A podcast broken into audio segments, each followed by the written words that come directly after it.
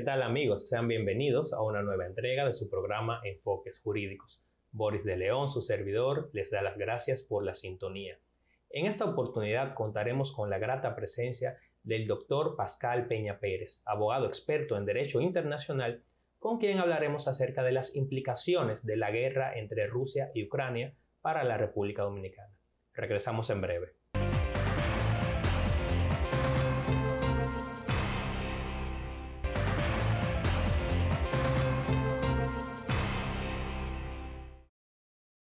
Bien, amigos, estamos de vuelta en su programa Enfoques Jurídicos. Bienvenido, Pascal. Muchísimas gracias, Boris. Nuevamente, un placer estar aquí contigo. Pascal, para nosotros es muy importante tener tu presencia acá porque eres un conocedor del ámbito del derecho internacional y recientemente, desde finales de febrero de este año, Rusia atacó militarmente al Estado de Ucrania. Y se trata de dos países que cualquiera pensaría que no tienen una vinculación muy fuerte con la República Dominicana, sin embargo, representan el segundo origen más importante de turistas para el país, después de Estados Unidos. Estamos hablando de que, de acuerdo a las estadísticas del Banco Central y de las autoridades del Ministerio de Turismo, nosotros durante el 2021 recibimos más de 260 mil turistas provenientes de Rusia y Ucrania, precisamente. De manera que indudablemente nos afecta y nos afectará la continuidad de este conflicto bélico. Pero es importante para el público televidente saber cómo se ha, cómo se ha originado este conflicto cómo se han manejado los organismos internacionales en este proceso. Sabemos que son países miembros de la Organización de Naciones Unidas, la ONU. Sabemos que Rusia es miembro del Consejo de Seguridad de la ONU, pero ¿qué significa esto? ¿Cómo se ha generado? ¿Cómo, cómo hemos llegado hasta aquí? Que ya tenemos que una invasión de más de dos semanas en territorio ucraniano. Claro.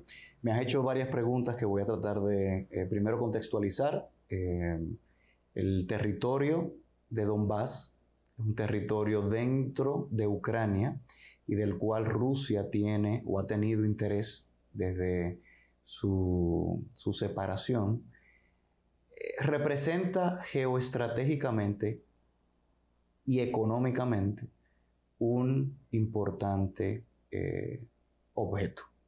¿A qué me refiero? Recuerden que Ucrania pertenecía junto con otros 15 países a lo que era la Unión de Repúblicas Socialistas Soviéticas. En el año 94 esto se separa. De hecho, la capital, Kiev, de esa URS queda en Ucrania. Rusia transporta casi el 60% o más del gas que llega a la Unión Europea a través de Ucrania.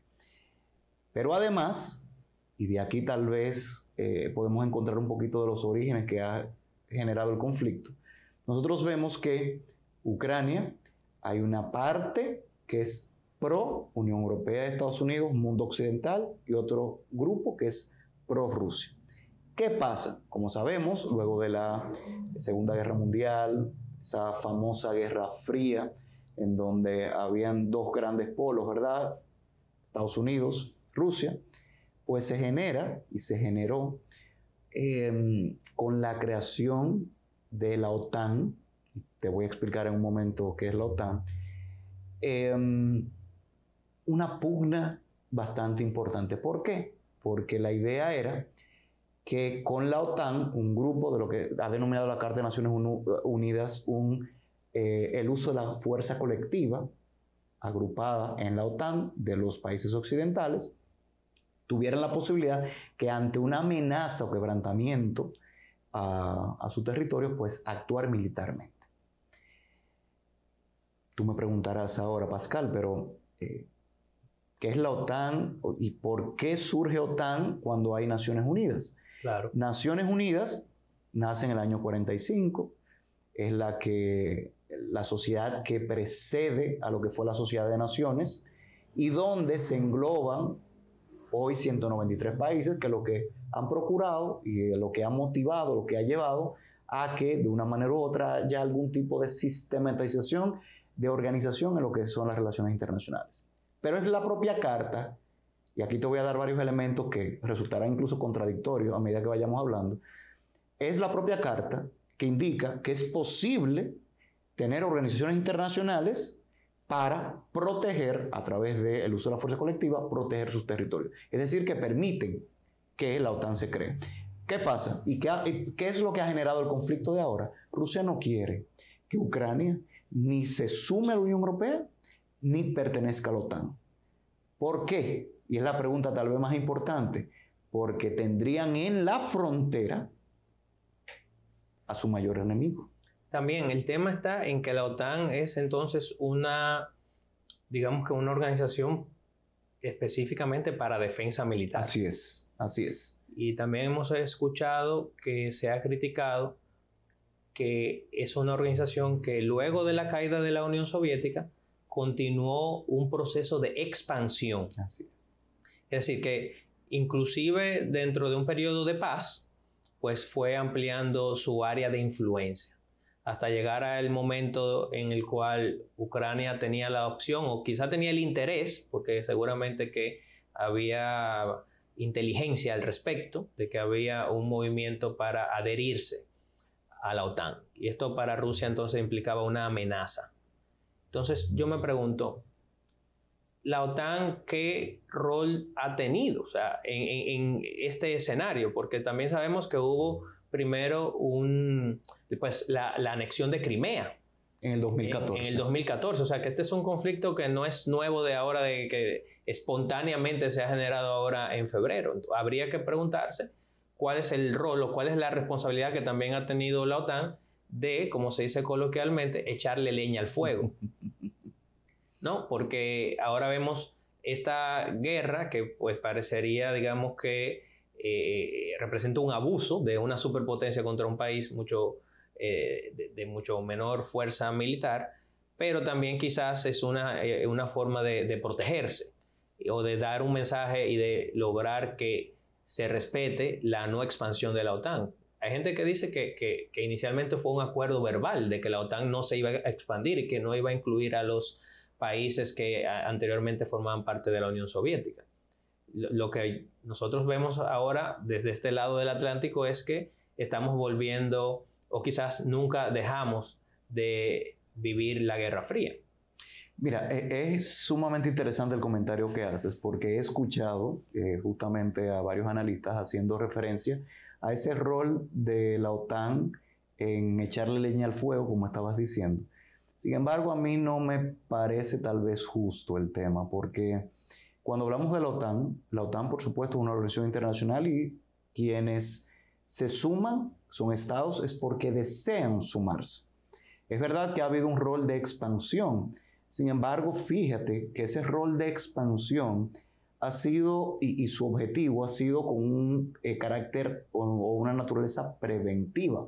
De hecho, la OTAN hasta este momento, su eh, equipo de respuesta no se había activado hasta hace una semana y tanto, donde por primera vez el equipo de respuesta se activó. ¿Qué quiere decir esto? Que por supuesto los eh, cuerpos militares que conforman la OTAN, ante la posibilidad de que el conflicto se extienda a territorios fuera de Ucrania y Rusia y lleguen a los países, en este caso de Europa, o Estados Unidos, los países que pertenecen a la OTAN, ¿verdad? Em, pues eh, salvaguardar ese tema. Tú igual hacías mención, y es un tema igualmente interesante, de que em, si bien se le está echando leña al fuego, recordemos que Naciones Unidas está conformada en la actualidad por 193 estados. Entre ellos está, la, está Rusia. Y es Rusia, también junto con otros países, quienes han reconocido que no es posible hacer uso de la fuerza salvo legítima defensa, de que los estados tienen plena soberanía y que ningún otro estado distinto a el propio puede inmiscuirse en asuntos internos. Tú mencionaste, tú mencionaste Crimea y exactamente eso fue lo que sucedió.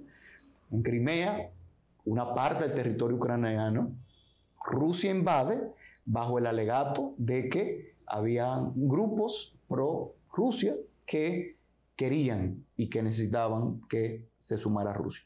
Eso se permitió en el derecho internacional y, y luego vamos a hablar de eso. Pero ahora, en esa región de Donbass, donde hay dos territorios, se está alegando que son repúblicas independientes. Sí, de hecho, Putin las reconoció. Y ahí, en el derecho internacional, reconocimiento de estados viene de dos maneras, o con la teoría constitutiva o con la teoría declarativa. Y te hablo de teorías porque así se ha eh, establecido en la doctrina. Una te dice que yo como Estado, siempre que tenga, mejor dicho, yo como eh, región con un territorio, una población y por supuesto una estructura eh, organizativa, pues yo, yo puedo declararme a mí mismo como Estado. Sin embargo, eh, y esto ha pasado con Taiwán y otros países, ¿verdad? Pero el derecho internacional opera de otra manera, y aquí viene la otra teoría. Y es que además de que yo te declare a sí mismo, eh, me declaro a sí mismo, por eso es que vemos que en el caso, por ejemplo, de Cataluña, no ha sido posible esa independencia, por eso vemos que tal vez, y yo bromeo con eso, no, no tenemos una república independiente del Cibao o de Punta Cana, ¿verdad? Claro. Em, hay unos requisitos y unos criterios para que otros actores te reconozcan como sujetos de derecho internacional, es decir, con capacidad de asumir derechos y obligaciones. Uno es que sea conforme a la legislación interna del Estado correspondiente. Dos, que sea en respeto del derecho internacional. Y tres, que no sea bajo el uso de violencia. Si vemos estos tres elementos, estos tres, ninguno se cumple. Ninguno se cumple. Ni con el caso de Crimea, ni con el caso actualmente de estas repúblicas independientes, estas alegadas repúblicas independientes, donde de manera muy inteligente Putin eh, al inicio indicaba que lo que estaba haciendo era aplicando la Carta de Naciones Unidas para proteger esta libre autodeterminación de, los pueblos. Sí, y la ocupación inicialmente la hizo para protegerlos. Alegadamente para, protegerlos. Alegadamente protegerlos. A esas nuevas repúblicas. Bueno, Pascal, vamos a ir a una breve pausa, amigos, y enseguida regresamos con más para adentrarnos en las implicaciones que tiene este conflicto respecto a nuestro país.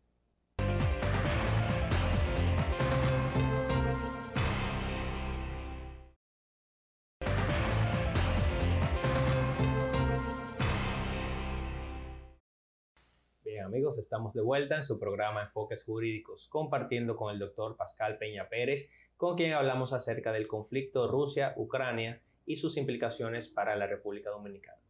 Pascal, mencionabas en el segmento anterior, pues toda, digamos que una historia resumida, sintetizada de por qué se ha venido generando este conflicto. Y también mencionabas, digamos que la irregularidad del reconocimiento de las repúblicas del Donbass que básicamente fue como una excusa para eh, eh, adentrar el, digamos que esos regimientos militares que estaban ahí en la frontera de parte de Putin. Pero ¿qué ocurre, Pascal? Nosotros hemos visto que ya este conflicto tiene dos semanas y no observamos más que sanciones económicas de parte de otros estados. Que luego vamos a profundizar sobre eso, pero primeramente uno se preguntaría, ¿de qué nos sirve la ONU? ¿De qué nos sirve la ONU y todo, eh, digamos que este sistema, y si al fin y al cabo el Consejo de Seguridad no toma las medidas necesarias para prevenir este tipo de situaciones? Porque podría arguirse que hemos presenciado un fallo del sistema de derecho internacional.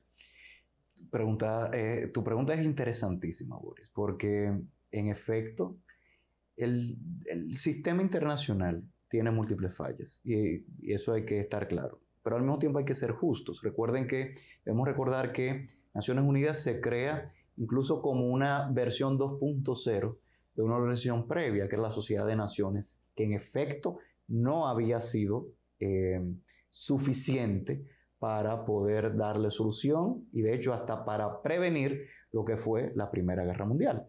Por eso se deroga lo que fue el, Pacto de Sociedad de Naciones, que era el tratado anterior, se eh, eh, recogen varias de las organizaciones internacionales, de los organismos que contenía esta organización internacional, y entre ellos estaba la Asamblea General de Naciones Unidas y el Consejo de Seguridad. Y aquí quiero centrarme en, estos dos. El Consejo de Seguridad está conformado, y por eso yo eh, hasta en broma digo que hay eh, uno de los principios básicos de la Carta de Naciones Unidas es que todos los estados son iguales ante el derecho internacional. Pero como sucede en todo, hay estados que son más iguales que otros. Eso implica que nosotros vamos a ver un Consejo de Seguridad que tiene un consejo permanente, los miembros permanentes, que son Estados Unidos e Inglaterra, Rusia, China y Francia. Toda decisión que se tome en virtud del capítulo 7 de la Carta de Naciones Unidas, que cuando actúa el Consejo de Seguridad, debe ser con el voto favorable de los cinco más cuatro no permanentes. República Dominicana, de hecho, fue un miembro no permanente recientemente. Cuando uno no vota, decide no votar o decir que no, es lo que se ha denominado el veto. Desde su conformación en la Carta de Naciones Unidas y desde que se le garantiza esa figura del veto, han habido múltiples, múltiples situaciones, conflictos bélicos, donde Naciones Unidas no ha podido actuar por esto. Señores, estamos ahora hablando, tú lo mencionabas ahorita, eh, con Rusia, pero hemos visto múltiples conflictos con Estados Unidos, Irak, Afganistán y otros, donde justamente los países que se ven afectados o se verían afectados porque eh, Naciones Unidas actuara son los miembros permanentes. ¿Qué pasa? Ante una situación como esa, vemos que el derecho internacional se queda cojo, cojo, tuerto, ciego, manco. ¿Por qué? Porque no, a diferencia de lo que sucede con el ordenamiento jurídico interno, no tenemos un órgano ejecutor coercitivo internacional. Y el Consejo de Seguridad actúa en virtud del capítulo 7, pero sus decisiones tienen un carácter político. El único órgano de Naciones Unidas que tiene un carácter jurídico es la Corte Internacional de Justicia, que te la voy a mencionar en un momento. Entonces, ¿qué pasa?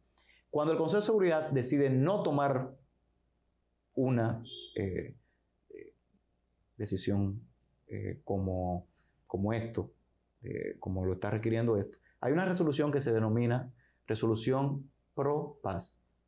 Esa resolución pro paz, que es de la Asamblea General de Naciones Unidas, indica que ante la incapacidad o ante la imposibilidad del Consejo de Seguridad de tomar una decisión con una situación que lo amerita como esta, puede llevar la situación a la Asamblea General de Naciones Unidas para que se inste, para que se motive, para que se recomiende. Y ahí tenemos otro problema, que esa Asamblea General de Naciones Unidas sirve como cónclave de múltiples países, pero no es una especie de congreso, no es una especie de eh, de órgano tampoco con, capacidad. Es decir, que lo, que lo, que sale de ahí es una declaración. literalmente, de hecho, la Declaración Universal de Derechos Humanos sale de ahí, que no es un tratado como tal, sino es literalmente una declaración. Se insta, se recomienda, se motiva. Entonces, ante esto, tú puedes claramente entender, y ya tú lo eh, adelantabas ahorita, que vemos un organismo, tal vez sin dientes suficientes, sin fuerza suficiente para en situaciones como estas ejecutar las medidas que la carta le ha dado. Muy bien. Pascal, yo quisiera entrar en dos aristas. Por un lado, el tema de los refugiados. Al inicio comentábamos, amigos, que tanto Rusia como Ucrania representan estados que pues enviaban muchos turistas para la, República Dominicana. De manera que evidentemente estamos ante una situación que nos va a afectar en términos económicos, más allá de todo el proceso inflacionario que ha afectado al segmento de los hidrocarburos y al segmento de los alimentos. Pero yo me pregunto, a propósito de lo que estamos viendo, naturalmente primero en los países que hacen frontera con Ucrania, respecto a la gran cantidad de refugiados. Ahí vi, de hecho, que el gobierno de Reino Unido dispuso un incentivo para todas las personas que acogieran a un refugiado, pues ese gobierno les daría una mensualidad de 450 eh, libras, si no me equivoco. Esta crisis de refugiados podría afectarnos también. Podríamos ser un país al que se nos llame a aceptar una serie de, refugiados ucranianos. Mira, tu, pregunta eh, me parece nuevamente, además de interesante y no me la habían formulado antes. Y yo creo que es uno de los aspectos más humanos a abordar en, este conflicto. No es solamente pensar en la guerra como tal, sino aquellas víctimas. Y tu pregunta es muy interesante porque eh, podíamos ver en, estas, en esta pasada semana cómo eh, la cónsul honoraria, me parece, en la República Dominicana de Ucrania, pues procuraba y velaba por los intereses de, los ucranianos y creo que hacía algunas críticas también por algunas situaciones. Eh, ¿Y por qué menciono esto? Porque en efecto, así como hemos tenido eh, la llegada de turistas, estos turistas y varios de ellos son hoy refugiados en principio.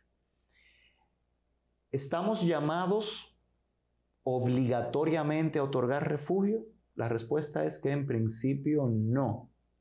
Estamos Em, llamados a sensibilizarnos y asumir el compromiso de considerar a los ucranianos como refugiados? La respuesta es sí. Y fíjate que el enfoque es completamente distinto entre uno y otro.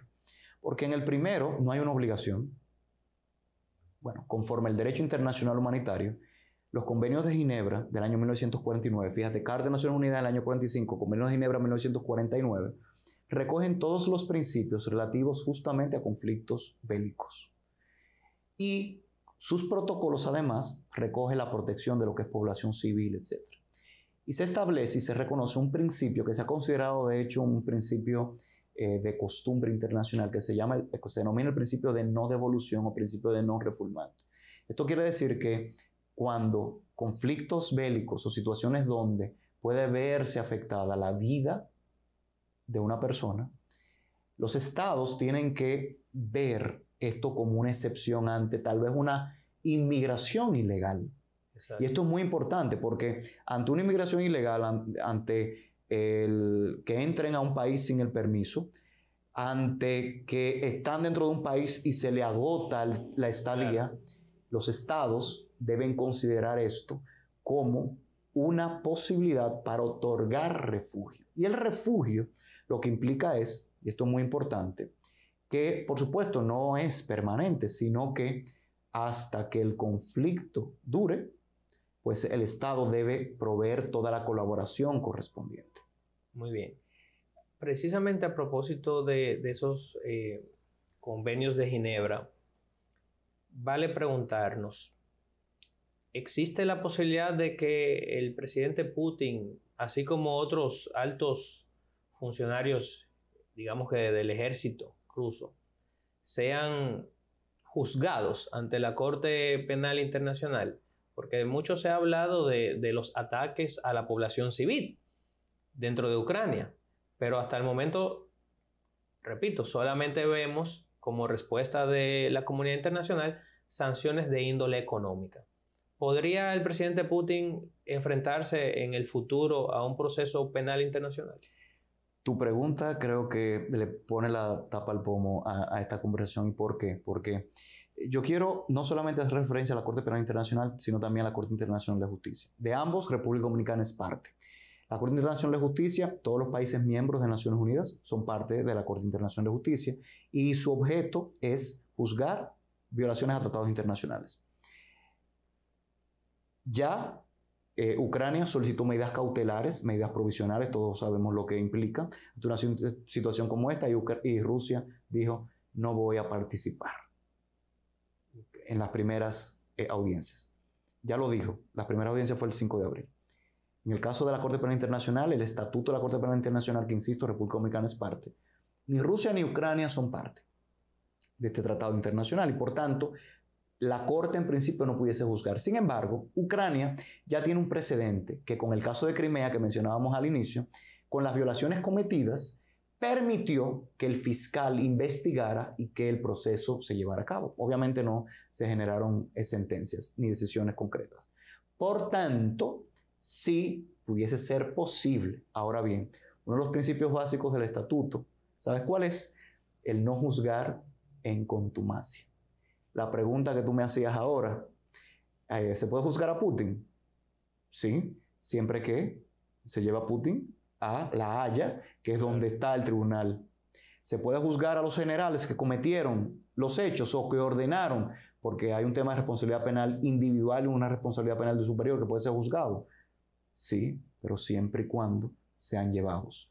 La única opción posible, y con esto concluye esta parte, se me ocurre que puede ser la jurisdicción universal, que nosotros la tenemos en el Código Procesal Penal, la jurisdicción universal, que fue lo que sucedió con Pinochet en España, en Chile, en, España y en Inglaterra, permite que conforme a la legislación del país donde un ciudadano esté y se cometan hechos, es decir, si en la República, si ciudadanos dominicanos se encuentran en Rusia y lo matan en el conflicto, República Dominicana pudiese juzgarlo.